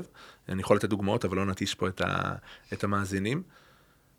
גם הדבר הזה הוא בליבה של מחלוקת. זאת אומרת, אני בהיבט הזה, יש בי היבטים הרבה יותר רפובליקניים, של, שנייה, יש זכויות שהן טבעיות, סבבה, אבל יש גם חובות. אנחנו יודעים לדבר על החובות? בואו נדבר על החובות שלנו כאן. בואו אולי נתנה את זה. ולא, שומו שמיים, מה פתאום? הדבר הזה הוא לא עובד. יש מאמר מעולה של פרופסור ניסים אבל- מזרחי. אבל אתה משייך- אני- אני- אתה אני משייך לך- כאן- לא, לא, אני אגיד לך, אני אגיד לך לתוך זה, כשל אבל של מערכת המשפט לליברלי לא, או לא ליברלי, זה לא אז האישו, אז אני לא אשייך- את הכשל הזה, דווקא אני ממליץ לכולם, לכל מי שמאזין לנו, זה לדעתי זמין להורדה בגוגל, בלחיצה אחת, מאמר מופלא של פרופסור ניסים מזרחי מאוניברסיטת תל אביב, נקרא הגן והג'ונגל. ועל מה הוא מדבר בגן והג'ונגל ניסים מזרחי? הוא אומר, הוא שואל שאלה, תגידו, אנחנו בכל שיח זכויות האדם שלנו, בכל השיח הליברלי שלנו, בכל זה, איך יכול להיות שחלקים כל כך גדולים בציבור לא איתנו, חלקים כל כך גדולים בציבור הולכים וסולדים מאיתנו, ודווקא חלק מהציבורים שהכי היו נהנים מהדבר הזה, הוא שואל את השאלה הזאת. ואחד מהדברים שהוא מביא שם, הוא מביא שם סוציולוגית אמריקאית שנותנת את משל הגן והג'ונגל. הוא אומר שמי שמצוי בתוך סט הערכים במשחק המילים הליברלי, או מה שלא תרצה, הוא חי בתוך גן, מסודר, מהונדס, הכל עובד בו כמו שצריך. וכל מי שמחוץ לסט הזה, הוא חלק מהג'ונגל. עכשיו, התפיסה הזאתי, שמי שלא חולק את אותו אה, סט ערכים, הוא מזמן אותנו אל תוך ג'ונגל אנושי, אני לא יכול להשלים איתה. אני לא יכול להשלים איתה. סבתא שלי, זיכרונה לברכה, שגדלתי אה, לצידה, הייתה אוהבת אדם, אוהבת עם, אדם מכבד, שגם לא מעט הגביל את עצמו, והיא כנראה עבור הרבה מהאנשים שיש להם את התפיסה של הגן, הייתה חלק מהג'ונגל. כמו שהרבה מזרחים הם חלק מהג'ונגל. ככה כמו, אני, כן. שוב, אני לא אומר, אני ממליץ לקרוא את ניסים מזרחי ששואל שאלה אמיצה שלא נשמעת מספיק באקדמיה. זה לא שכל משהו מחוץ לגן, הוא ג'ונגל. אני לא ופה אומר- אנחנו צריכים לדבר על מה שחשוב לנו. אפרופו מגילת העצמאות, במגילת העצמאות יש שאיפה לשלום, יש שאיפה לצדק, לאור חזונם של נביאי ישראל. בן גוריון אומר את זה מפורש, גם דיברנו על זה, שהדבר הזה הוא נגזר מתוך המורשת שלנו. תראה. רבות הדרכים למקום להשיג את מבוקשנו. אחי. אי אפשר לומר שרק ככה. צריך לפתוח את השורות. אבל עומר, זה כשאתה נראה אומר לא ליברלי, אתה בעצם נלחם על זכותך, או על זכות, אני לא יודע איזה זכות, להגביל חיים של אנשים אחרים, לפי מה שחשוב לאוכלוסייה מסוימת. עכשיו, דוגמה אחרת שאני הבאתי לך בפייסבוק, בשיחות שהביאו אותנו לדבר כאן באופן מוקלט, היא... מהרגע, בסופו של דבר הרי מה המחנה החילוני חושש ממנו?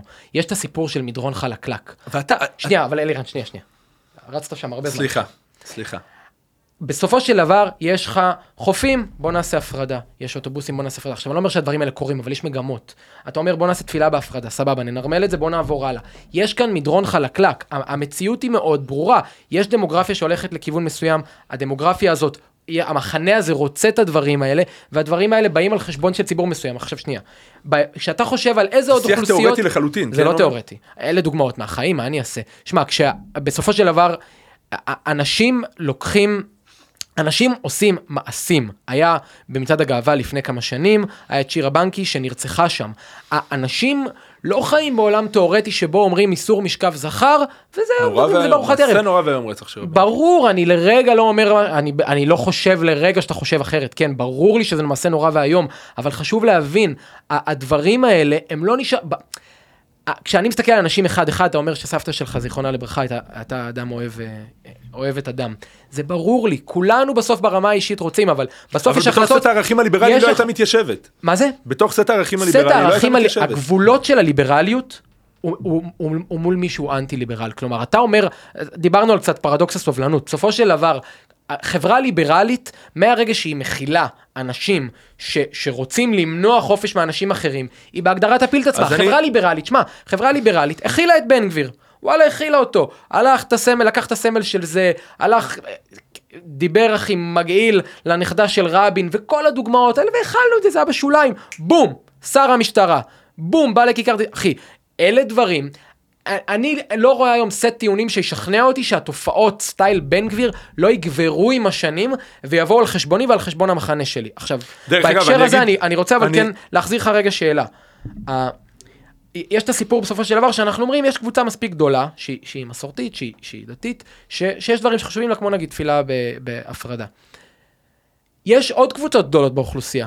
אתה- אני כתבתי לך את זה בפייסבוק כמה פעמים יש קבוצה היום הערכה ל-12% טבעונים צמחונים בארץ. אם עכשיו הם ירצו להעביר חוק שאסור אה, להיכנס לפארקים מסוימים ביום העצמאות עם בשר או יהיו מרחבים נטולי אם בשר. יהיה להם רוב והסדר פוליטי, דמוקרטי, להעביר את החוק הזה, אהלן וסהלן. יפה, אז, בסדר, אז. מבחינתי, זאת הבעיה. כלומר, כשאני אומר ליברל, אני אומר דבר מאוד פשוט. החופש שלנו, של כל אחד מאיתנו, ברמה האישית ובמרחב הציבורי, הוא לא מטבע מיקוח. כלומר, אני מפחד ממצב שכל אוכלוסייה שתתארגן תגיע לכנסת, סבבה, אז אתם, אה, לא יודע מה, בלונדינים לא ייכנסו לפה וג'ינג'ים לשם. עכשיו, ברור שזה דוגמאות תיאורטיות, אבל... אז ליברל בגלל- זה, זה קומפלט, כל המרחב הציבורי הוא של כולם, אף אחד לא מגביל אף אחד כל עוד הוא לא פוגע באחר. מהרגע שהאוכלוסייה הזאת לוקחת קצת וזאת קצת וזאת קצת, זה, אתה יודע, זה, עומר, זה, לנו- זה, לנו- זה, זה יש נהיה הג'ונגל לא, בעצם. לא. יש לנו הגבלות במרחב שכולנו מקבלים על עצמנו. לדוגמה, קל ללכת לשיח הדתי. יש אזורים שהמדרכה צבועה בהם באדום לבן, בסדר? ואנחנו קיבלנו על עצמנו לא להחנות באדום לבן, ואם אנחנו מחנים באדום לבן אנחנו מקבלים דוח. קיבלנו את זה. אבל זה- קיבלנו אבל את זה זה לא על בא- עצמנו. אבל זה לא בא על חשבון אני- אף אני- אחד. אני בנגב... זאת ההסדרה הרבה- של הרבה- המרחב. הרבה- בסדר, זאת ההסדרה זה כמו. להגיד שאסור לגנוב, זה- לטובת כולם, זה לא לטובת אוכלוסייה מסוימת. אז הדבר הזה, הוא צריך להיות בהסכמה. כי מה שמסכן אותנו באמת, אני חושב, אתה יכול להמשיך בדרך הזאת. אתה יכול להמשיך להגיד, כל מה שאולי יסכן אותנו, אני נלחם בו בעוז, התגובה מהצד השני תהיה המשך של ההקצנה, ואנחנו רק נמשיך בדבר הזה.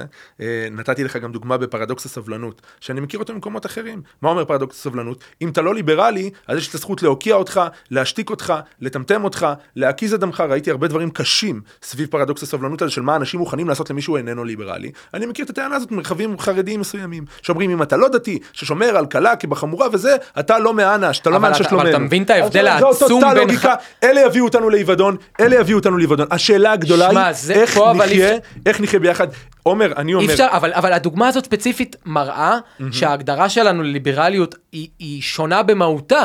אתה אומר, כאילו להגיד יש אנשים שרוצים להילחם על הזכות של כל אדם להיות באשר הוא, ויש קבוצה אחרת שרוצה להילחם באנשים שכולם יהיו כמוהם. אבל יש סט עצ- זה הבדל עצום סט- בין שחרדים עושים את זה לבין לעולם- שחילונים אבל- עושים, אבל ליברלים עומר- עושים את עומר. שתבין מה אתה עושה פה, בעצם, כרגע.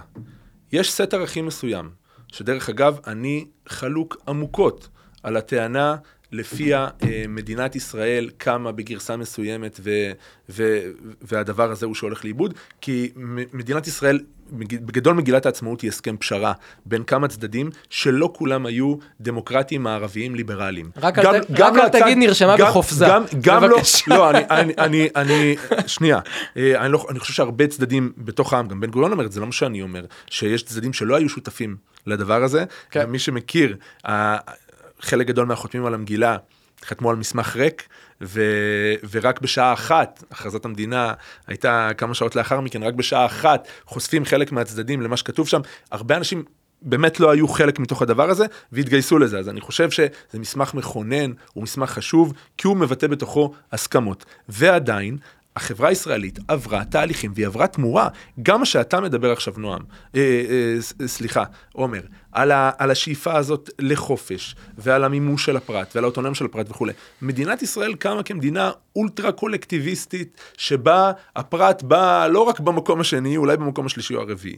מתוך תפיסת עולם, שזה גם ישרת את הפרט וכולי. אבל בואנה, קמה פה מדינה אדומה כמעט לגמרי, אחי. היא קמה ככזאת, והיא קמה כהסכם פשרה. עם הזמן, הייתה יש קוראים לזה השתלטות, יש קוראים לזה התקדמות, יש קוראים לזה שינוי, מה שלא תרצה. אבל מוקדי הכוח צבועים בצורה מסוימת. ואני אומר לך, אחי, אם לך העתיד של הילדים שלך חשוב, והעתיד של הילדים שלי חשוב, אנחנו צריכים לחתור להסכמה. כי אתה, מה שאתה משרטט פה כרגע, זה בסופו של דבר להגיע לאיזשהו ניצחון. אם זה יהיה ניצחון, זה יהיה ניצחון פירוס, כולנו נפסיד. אם, ו- ואם אנחנו מבינים שאנחנו לא רוצים לנצח, אז איך נראית? אתה יודע, יש, יש, נראית אה, פשרה? אתה יודע, יש איזה מים כזה. כי אתה אומר, אתה, אתה לא יכול, אתה לא יכול להתפשר על כלום. לא, להתפשר אני על לא אומר. שאני לא יכול להתפשר על כן. כלום, אני אומר שבלי חופש במרחב הציבורי ובלי בלי חופש לאנשים להיות מי שהם, אנחנו, אין אף... אין אף אחד לא שכנע אותי עדיין שאנחנו לא במדרון חלקלק למדינת הלכה. אז- אף אחד. אז אתה- ששואלים את שלמה קרעי הזה. שעמוד שלמה קרעי בדנה וייץ שאלה אותו. הוא אומר לה, מי יגן על- מי יגן עלינו? הוא אומר חברי הכנסת יגנו עלינו. ואז היא שואלת אותו מה דעתך על פצעד הגאווה? הוא אומר אני נגד. אי אפשר, תראה, יש פה סתירה מסוימת בארץ. יש איך סתירה חברה מסוימת. מתקיימת לטווח שנייה, ארוך לפי מה שאתה שנייה. לי, עומר? אה, אה, תראה, זאת שאלה. חברה צריכה לחיות תחת הסכמות. אז אני אומר ליברליות, כשאני אומר. ליברליות- אתה רוצה להפוך ציבור שלם, שהוא איננו כזה, והזכרתי מקודם את ניסי מזרחי בגן והג'ונגל, הוא נותן כמה דוגמאות לעימות הזה בין המזרחי לבין כל מיני מופעים, מופעים כן, אני מצטט אותו ממש, ש, של אה, הפגנה סביב אה, זכויות של פליטים בדרום תל אביב, הפגנה סביב הלחימה בלבנון, הפגנה זה שאתה רואה שני הצדדים ניצים. אבל זה לא- זה לא ערכית, דוגמאות לליברליות, אבל, הדברים תפיסת האלה. עולם, לא, אבל אני, אומר משהו אחר, לא דוגמאות לליברליות. תבין, יש פה התנגשות טיטנים, כן? בין סתר, כי עכשיו, ברור שאני צריך לעגן, וצריך לדבר על איך אפשר לעשות את זה, לעגן את זה שאתה לא תחיה בפחד.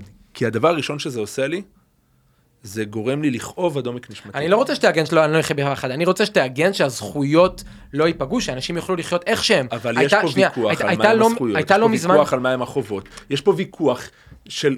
ויכוח לאומי, מדינת ישראל, מה זה מהם הזכויות? בן אדם- מדינת בן ישראל גיי יכול להתחתן או לא? מדינת בן אדם ישראל- גיי יכול להתחתן? מדינת ישראל היא מדינה בהתהוות. האם בן אדם גיי יכול להתחתן?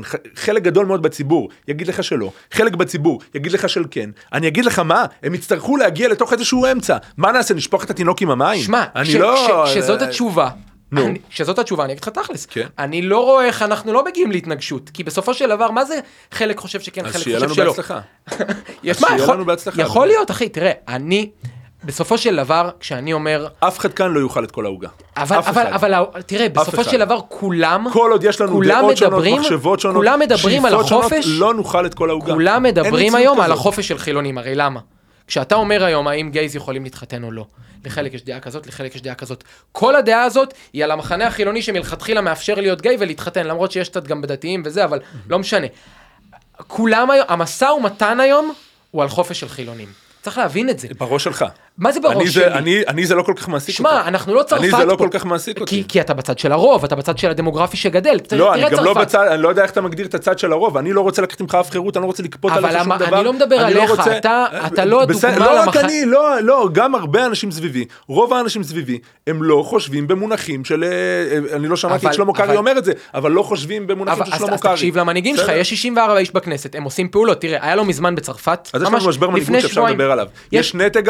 יש- יש המנהיגות ובין הציבור, וכולנו בוחרים סביב הפחדים שלנו. כי בוא, צריך לומר, צריך לומר רגע, כל ציבור בישראל, יש איזשהו פחד שמנהל אותו.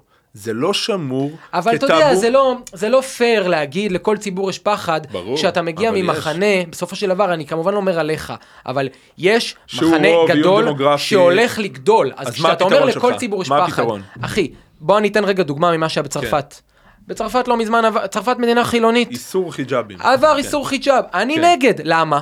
איזה סיבה יש לאסור על מישהי לשים חיג'אב? זה החופש לדתי שלה. היא עושה את זה עם עצמה. היא Mm. לא ביקשה שיפרידו את המרחב לרצונה, היא לא ביקשה זה.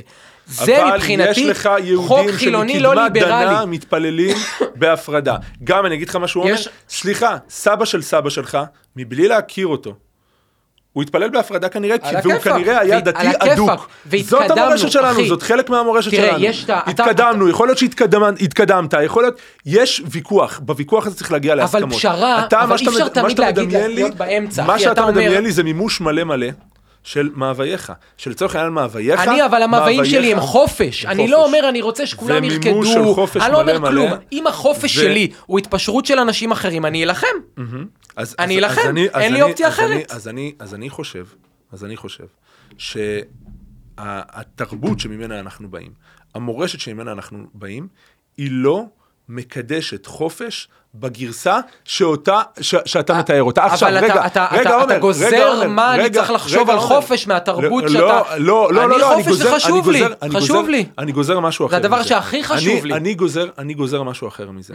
אני גוזר מזה שיש הרבה אנשים שהחופש שאתה משרטט, לא רק שהוא איננו מלהיב אותם, הוא גם מפחיד אותם. אבל הוא לא שנייה, החופש שלהם, שנייה. הוא החופש שלי. שנייה. זה שלהם שנייה. לא, לא שנייה. מלהיב אותם, שלי יהיה חופש, שנייה. זאת בעיה שנייה. עצומה. שנייה. ובסוף צריך להגיע לאיזושהי הסכמה. תאמין לי, הייתי יכול להיות עכשיו ללבוש את הכובע של אנשים שייתנו לך תירוצים כנגד מה שאתה אומר וזה.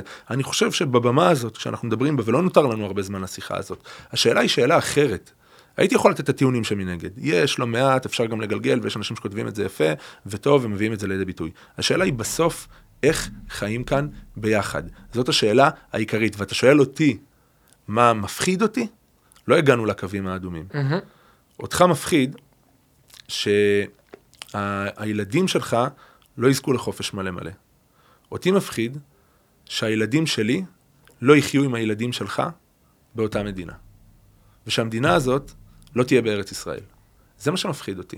וכל מה שמוליך אותי לשם, זה איך נגיע להסכמות, וכן, שומו שמיים, גם לפשרות, שבחלקם נשלם מחיר כבד, כדי שהעסק הזה לא יתפרק. זה מה שמעניין אותי, כי יש מדינות, כן. ניקח את תראה. קנדה לדוגמה, שבסוף הילדים שלך יוכלו להגר אליהם, ולחיות בחופש מלא מלא כמו שאתה מתאר אותו. תראה, ה- בסופו של דבר, ה- ה- אני, אני לא בן אדם, אני מתחילת המשבר הזה, אני חזרתי ואמרתי שלדעתי צריך למצוא פה איזושהי הסכמה רחבה, כי בסוף, אם אתה מוריד בן אדם על הברכיים, אז זה לא הפתרון האידיאלי, אבל עדיין, צריך להבין. אתה יודע, עלה מים לא מזמן, בטוויטר בארצות הברית, שאילון מאסק פה ושם הוא נותן, אה, הוא, הוא ככה, לא, ב vibe הוא כאילו קצת נותן אה, קרדיט לרוסים וזה. ועלה מים כזה שרואים את ה... את אה, כאילו בצד אחד של התמונה, עם שלט להרוג אוקראינים, לכבוש להם את המדינה, ואוקראינים מרימים שלט, אני רוצה לחיות, ואילון מאסק עומד באמצע עם שלט פשרה, בוא נמצא פשרה. זה מתאר את המצב מבחינתי. כלומר, יש ציבור גדול שהחופש שלי ושל המחנה שלי הליברלי לא בא לו בטוב. ו- ולמצוא פשרה מול הדבר הזה, זה לא משהו שאני יכול לחיות איתו, כי, כי כשהם יהיו מרוצים, לי יהיו לו את הזכויות שלי. מתי הם יהיו מרוצים? כשהמרחב הציבורי יהיה מחולק, כשהאוטובוסים יהיו ככה, שהצניעות תהיה ככה. אם כדי שהחלק הזה בציבור יהיה מרוצה, אני צריך להתפשר על החופש שלי, אז זה לא, זה, זה, אין לי בעיה לחפש פשרות, אבל זאת לא תהיה הפשרה מבחינתי לפחות. זה דבר שאני לא יכול להתפשר עליו. אני כי זה ש- החופש שלי לחיות כמו מי שאני, אני לא אומר להם איך לחיות. כן. אני אומר להם, אז- אתם תנו אז- לי אז אז לחיות איך שאני לא, רוצה אז- אז לחיות. אני רוצה- אז אני רוצה ברשותך לשאול את זה ממקום אחר. לי השבת נורא חשובה. אני, אני אגיד גם יותר מזה, שאני חושב שהשבת זה הרעיון אה, הכי מזוהה. כן. אורי, אנחנו בחצי? עם, העולם היהודי. בחצי סוגרים? יאללה, אז בואו בוא אולי נגיד איזה משפט לסיום כל אחד. הרעיון הכי מזוהה עם העולם היהודי, אה, הנביאים, ואפרופו חזונם של נביאי, לאור חזונם של נביאי ישראל, אה, לא התעקשו על, אה, על כל תרי"ג מצוות, אבל אני חושב שהשבת חוזרת על עצמה אצל כמה נביאים, ואני אצטט אפילו את ביאליק, ש, שבאמת נשמת האומה בהיבט הזה. לי היא מאוד חשובה. אני חושב שבמדינה היהודית היחידה בעולם, צריכה להיות תחושה של שבת. צריכה להיות תחושה של שבת, מעבר לזה שאני חושב שכערך סוציאלי חשוב לעגן את השבת. אתה חושב שמבחינת אנשים... אני אומר שהתחושה הזאת לא צריכה לבוא מהמדינה. לא צריכה לבוא התחושה מהמדינה. הזאת היא קהילתית. אז אני- אז- או- מי שזאת או- התחושה שלו, שיעשה אותה. או, או, אז עכשיו פה אני, מדהים. רוצה, פה אני רוצה לשאול אותך שאלה. רכבת ציב- רכבת- אני- רכבת אני- קלה, אז שבת. אז אם אני שם... זה לא- זה לא סותר, אני המדינה חושב- עצמה לא אני- יכולה אני להיות- חושב, אמרת לי... להתנהל אמרת- בצורה הזאת. אמרת להתכנס לסיום. אנחנו מדברים הרבה על חוקים. אבל אולי רגע נעזוב את החוק ונדבר על היחסים הרכים שבין אדם לחברו. והאם אתה, כי השבת חשובה לי, מוכן שהשבת שלך תהיה טיפה פחות? כי אין סוף לדבר הזה. כי אם יש אדם אחד... אחי, אבל אתה מבין מה אתה מבקש? אני- אתה אני- אומר, לך חשוב משהו, אז אני צריך להתנהל אחרת. לא, לי- זה ב- לי- זה לי מהות חשוב- המשבר. לי- זה אז- מהות אז הסיפור אז של המתח חושב- בין זכויות. אני חושב, זה לא רק מתח בין זכויות, זה בסוף מדינה היא גם קהילה. היא לא רק אסופה של פרטים. אבל, אבל, זה, אבל זה לא צריכים- סימטרי. צריכים- הקהילה החרדית, לי, לי חשוב שמי שנולד אה, אה, גיי, שיהיה לו את האופציה לחיות כגיי. אני יכול לבוא להגיד ואם- עכשיו לקהילה ואם החרדית, ואם לעשות אדם- סקר אצלה ואם מי גיי ושלבוא ואם ללמוד על זה, חרדי- זה הרי חד ואם כיווני ההתחשבות ואם הזאת. יש לך אדם חרדי שאומר לך שמצעד גאווה במקום X, שלצורך העניין יכול להיות מחוץ לבית שלו, מטלטל אותו עד עמקי נשמתו ופוגע בערכים שאליהם שלא יבוא. שלא אבל יבוא. זה לא, הוא רוצה להגיע לבית, הוא רק רוצה לנסוע להגיע לבית. אז יום אחד יש לו בעיה, לגיי זה אה, אחר כך. אז, אז, אבל הוא- זה יום אחד לא... יום אחד. אני חושב שיש לנו אבל, שאלה, אבל, אחי, יש לנו שאלה שהיא לא ההתחשבות הזאת היא. חד כיוונית. אני בצבא לא, היה כתוב לא, במטבח, לא, שמור כשרות בפקודה. ההתחשבות, ההתחשבות היא ההתחשבות- כיוונית כל אבל החיים אני- האלה. לא, לא, אני חושב שיש כאן, ברגע שכל פרט הוא אוטונומי והוא רוצה לממש את עצמו מלא מלא על מה שבא לו, ודרך אגב, חברה, באמת, ב, ב, ב, אם אנחנו נלך לאולמות של מחשבה מדינית, חברה לא יכולה להתקיים ככה, כי כשאיש הישר בעיניו יעשה, אז, אז, אז אנחנו אבל, בתוך... אבל חופש לא בתוך- אומר סדום ועמורה. אנחנו בתוך... חופש אומר כל אחד עושה מה שהוא רוצה, כל עוד לא פוגע באחרים. ההגדרות, זה הכל. ההגדרות של מהי סדום, הן הגדרות סובייקטיביות. זה, הוא חושב שזה עוד סדום, והוא חושב שזה עוד סדום. זה קורה. אני אומר דבר אחר. אני אומר דבר אחר. בסוף יש כאן מחלוקת. מחלוקת עמוקה מאוד. אנחנו לא מחדשים לאף אחד, ממי ששומע אותנו, אנחנו לא מחדשים אחד לשני. המחלוקת היא מחלוקת עמוקה מאוד. השאלה בעיניי, אתה שואל גם מסר לסיום, מה אנחנו מוכנים לעשות כדי לחיות בצוותא? מה אנחנו מוכנים לעשות כדי להישאר כאן בביחד שלנו? זאת השאלה העיקרית. ואני צריך לעשות את הכל, עומר, כדי שהתקווה תתפוס לך את המקום הראשון ולא הפחד. אני צריך לעשות את הכל אה. בשביל הדבר הזה. אבל יש כאן שאלה שתדרוש, אני חושב שחיים ביחד, הם דורשים ויתורים הדדיים. כמו שעכשיו אתה גר עם בת זוגתך שתחיה, אני מקווה שאתם חיים ביחד בסבבה ובטוב, אבל אם גרת פעם בדירת שותפים, בדירת שותפים, לא לכל אחד מתאים את הכל, אז כל אחד עושה מה שבא לו בחדר שלו. ומה קורה במרחב הציבורי? צריך להגיע להסכמות על הדבר הזה. וזה הרבה פעמים דורש ויתורים. כי ההוא למד לתופף על תופים והוא רוצה לתופף על תופים כל יום, ואני לא בא לי עכשיו לשמוע תופים, אבל המימוש האישי שלו זה כרגע לתופף על התוף. אבל אני לא רוצה. אנחנו צריכים להגיע להסכמות. ההסכמות האלה ידרשו פשרות. ובשורה התחתונה, בתוך איך שהצגת את הדברים, אני לא רואה אותנו לצערי מגיעים לפשרה. אני תופס, אמרת, דיברת מקודם, של רגע, אפרופו לדבר, אנחנו כל כך בתוך התיבות תעודה שלנו. אני לא מוצא את הגשר הזה בין תפיסת העולם שאתה מתאר פה, לבין הרבה אנשים אחרים שאני מכיר. אני חושב שגם הם יצטרכו, יהיו חייבים לוותר. ומי שחושב שכוחי ועוצם ידי יעשה לי את החיל הזה, אוי, שנו באמת, אני לא מאמין, מי שחושב שעכשיו אנחנו רוב ונעשה מה שבא לנו, זה לא זה. כי אכפת לי מהנקודה הכי קטנה, ואני רוצה שנחיה כאן יחד בטוב. לחיות כאן יחד בטוב, בטח במרחב הציבורי, ידרוש הרבה ויתורים הדדיים, הרבה פשרות, הרבה הסכמות. אני לא רואה פה מימוש מלא מלא של אף אחד מהצדדים. אני חושב שהבנתי את הטענה שלך, אני מכיר אותה גם לפני השיחה הזאת, של ברור, אבל תמיד אתה זה שצריך לוותר ואנחנו לא. אני חושב שזאת הסתכלות לא נכונה על המציאות, ובסוף יש כאן אסופה של פרטים שצריכים לא רק להיות באמנה חברתית, אלא להיות בברית עמוקה ביניהם. כי בסוף זה מה שנדרש מאיתנו, ומדינת ישראל היא אירוע. מזרח ומערב נפגשו פה. אה, הרצל, בתוצאות הקונגרס כותב, ציון של החילונים, ציון של החרדים. אם הצליחה הציונות לעשות דבר גדול, כותב הרצל, זה שהיא הפגישה בין היסודות הכי חופשיים והיסודות הכי שמרניים. בין מזרח ובין מערב, ציון היא העם היהודי בדרך. ציטטתי את הרצל. אנחנו נצטרך בתוך המפגש הזה, לעשות את זה יחד. וברור שצריך לנסח הסכמות וצריך לאחוז יחד בערכים, ואי אפשר עוד לחיות ככה. אבל אני ואתה חבר'ה צעירים. עתידנו לפנינו, השפעתנו, אני רוצה להאמין, לפנינו. ונצטרך בסופו של דבר לבוא, אני אגיד, אה, הרבה יותר רכים.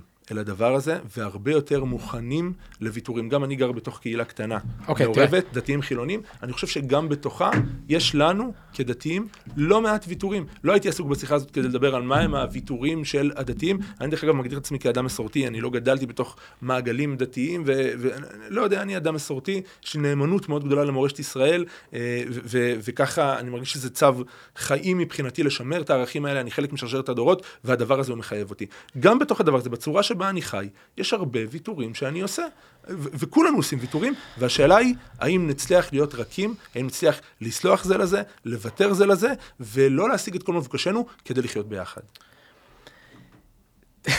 תראה, אתה יודע, כאילו, תוך כדי שאתה מדבר, חשבתי איך מסיימים במסר אופטימי, והאמת שאין לי. כאילו, באמת, אין לי מסר אופטימי, כי, כי מה אני שומע ממך? ואתה באמת, אני אומר לך, אתה אחד האנשים שאני מעריך. אה, בימין המסורתי, אני לא יודע איך להגדיר, אני יודע שאתה לא אוהב הגדרות. אתה אחד האנשים שאני הכי מעריך, באמת, למה? בדיוק בגלל שאנחנו יכולים לנהל את השיח הזה. ואני אומר, אם אתה לא רואה דרך אחרת מלתת לנו לחיות את חיינו כרצוננו, רוצה... שנייה, אבל תן לי, תן לי רגע. אם אתה לא רואה דרך אחרת מזה, אני אומר, אתה יודע, כאילו, איזה מנוס יש מהתנגשות מלאה והכרעה אם עבור, עבור אחוז גדול מהציבור, החופש שלי הוא התפשרות. כאילו, חשוב להבין, אני מבחינתי, אין לי כל עניין באיך אתה מעביר את היום שלך.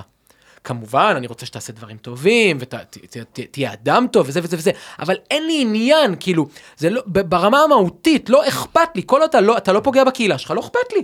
פשוט לא אכפת לי, כי אני בן אדם שמאמין בחופש אישי. מי שרוצה לשים חיג'אב, שתשים חיג'אב, ומי שרוצה, אבל, ואני אומר, אם בדיוק הנקודות של המרחב הציבורי, של אורח חיים אישי, הם דברים שעליהם צריך להתפשר, אני אומר לך, גם ברמה האישית וגם ברמת המחנה שאני חי ונושם אותו, ש, שלא תהיה התפשרות על זה. אז, ובגלל אז... זה, שנייה, ובגלל זה, ה, ה, אני חושב ש...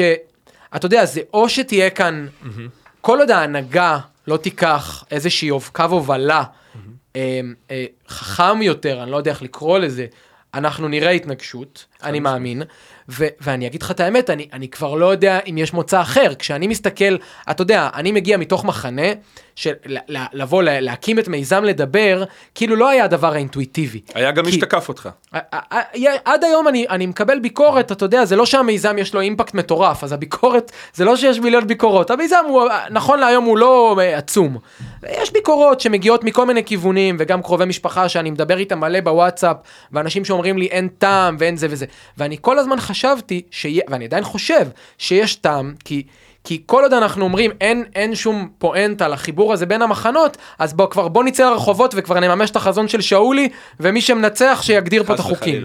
אבל ה, ה, למה קשה לי לסיים במסר אופטימי? כי, כי כל עוד, וזה, וזה צריך להיות ברור, ואני, ואתה יודע, זה, זה, זה באמת מבאס לחשוב את זה, שכל עוד חופש במרחב הציבורי וחופש במרחב האישי הוא התפשרות מבחינת מי שמגיע מסט ערכים יהודי מסורתי, אז אני לא רואה, אני לא רואה לאן אפשר ללכת, כי הדמוגרפיה מראה לאן הולכים. קשה שלא להסיק את המסקנה שאנחנו בשלבים המוקדמים של מדרון חלקלק, שיבואו על הראש שלנו, על הילדים והנכדים שלנו, לא, לא ואנשים לא, מתכננים אנחנו, לצאת אנחנו החוצה לא, כבר. אנחנו לא בפודקאסט על פתרונות, אני כן חושב שראוי לתת יותר אוטונומיות במרחבים, ראוי שהקהילה תקבל יותר מקום לממש את אורחות חייה, אני בהחלט חושב שהדבר הזה ראוי, אבל נגיד רגע משהו אחר, אומר. כי בסוף, אני כשאני יושב כאן, אמרת ש... יאללה, וממש בוא אמ- נעשה אמ- משפט אמרת, לסיום. אמרת בפתיח שלדבר, אה, בעצם אנחנו מנסים במיזם הזה להפגיש בין מחנות. אני משתדל להיות אדם מאוד לא מחנאי. הגם שאני מודה שאני מגיע, יש לכל אדם תבנית נוף מולדת. ויש תבנית נוף המולדת שלי, ואזורים מסוימים שאני בא מהם, ומגיע מהם, והם כנראה עיצבו אותי, ואני יכול להגיד שאני הלכתי רחוק. לא, לא נכון. אני, הדבר הזה הוא ממשיך איתי. אה, אני הבן של אה, אימא שלי והנכד של סבתא שלי, ואני בתוך כל הקונטקסט התרבותי הזה. אני משתדל להיות לא אדם מחנאי. עכשיו אתה בא ואומר לי, אלירן, אם אני מדבר איתך, ואותך אני מעריך, ונגיע לזה, אבל אתה, אתה לא אומר... אני אומר, גם לי וגם לך, אסור להיות אנשים מחנאים. אנחנו, כשאנחנו מדברים, אנחנו צריכים לראות את כלל ישראל. עכשיו, אם אנחנו רואים את כלל ישראל, ואני רגע יוצא מהמקום האישי שלי בשיחה הזאת, בסדר? אני לא לדוגמה, אני חושב שאני ואתה היינו מצליחים לסדר על הרבה דברים. אבל אני ואתה זה לא כל הציבור. יכול להיות שחבל, יכול להיות שמזל, יכול להיות הרבה דברים. אבל אני ואתה זה לא כל הציבור. ואם בסוף אני ואתה רואים רגע מקרו את כלל ישראל, יש כאן התנגשות טיטנים, ואני ואתה, אני חושב, כמו שכל מי שמאזין לנו, כולם צריכים להיות בתוך עמדה של אחריות. אפשר להגיד, אני צודק, אבל כמו שאומר יהודה עמיחי, מהמקום שבו אנחנו צודקים, לא יגדלו פרחים באביב. זה לא יקרה. זה לא יקרה. אנחנו לא, אם נהיה צודקים, אנחנו כולנו נפסיד. אנחנו צריכים להיות חכמים. ולהיות חכמים זה לא לוותר על הדבר היקר הזה. היקר באמת, והיו לנו גם שיחות כאלה. אנחנו, התמזל מזלנו. אמרת, אנחנו לא מסיימים במסר אופטימי. אני מאוד אופטימי. התמזל מזלנו. אני ואתה חיים בתקופה הכי טובה שהייתה ליהודים לחיות בה. ואם סבא של סבא שלך היה שומע את השיח הזה שלנו, היה אומר, אוי, איזה שיח של פריבילגים. אנחנו חיים בארץ ישראל, יחד עם עם ישראל שהתקבץ הנה מכל הגלויות, במדינה שיש הרבה מה לשפר בה, הרבה מה לתקן בה, והיא רוויית אתגרים, אבל בסוף, בסך הכל הכללי, אנחנו חיים טוב, ואנחנו מפתיעים אפילו את עצמנו עם המקומות שאליהם הגענו, ואסור לנו לוותר על הדבר הזה. ואם נגיד, רגע, יש לנו אוצר יקר ביד, אנחנו לא רוצים לאבד אותו. אז אני חושב שזה קצת משנה את הדרך שבה אנחנו בוחנים את המציאות, את הדרך שבה אנחנו מדברים, את הדרך שבה אנחנו פועלים.